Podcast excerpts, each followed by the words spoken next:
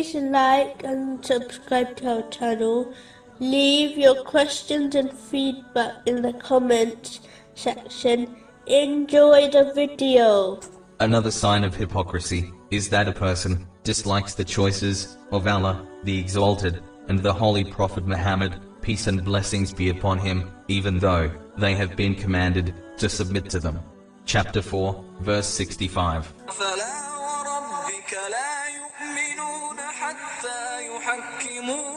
But no, by your Lord, they will not truly believe until they make you, O Muhammad, judge They believe their own opinion and thinking is superior to the choice of Allah, the Exalted. This causes them to worship Allah, the Exalted, on the edge. Meaning, when something good happens, they praise Allah, the Exalted. But when something occurs, which contradicts their desires, they turn away from the obedience of Allah, the Exalted, through impatience. Chapter 22, verse 11. And of the people is he who worships Allah on an edge. If he is touched by good, he is reassured by it. But if he is struck by trial, he turns on his face to the other direction.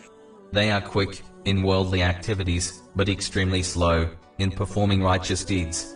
For example, the Holy Prophet, peace and blessings be upon him, once described their attitude towards performing the obligatory prayers in a narration found in Jami R. Tirmizi, number 160.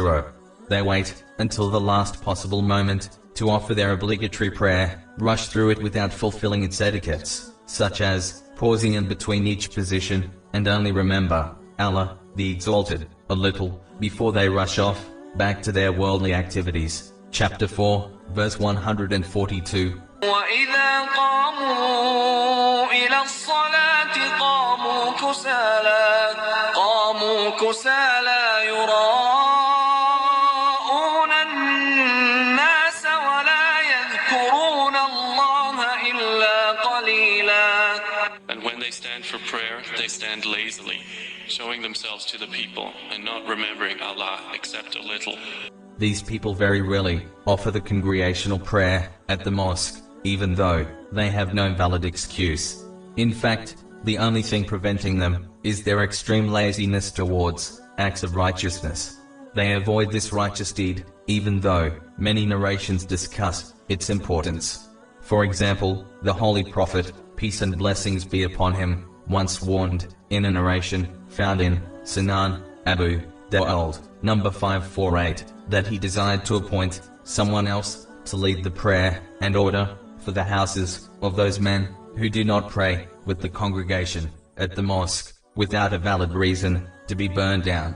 In fact, one narration found in Sunan and Nasa'i, number 850, advises that the one who did not offer the prayer with congregation at the mosque without a valid excuse in the time of the Holy Prophet Muhammad, peace and blessings be upon him, was considered a hypocrite by the companions, may Allah be pleased with them, as this was their habit.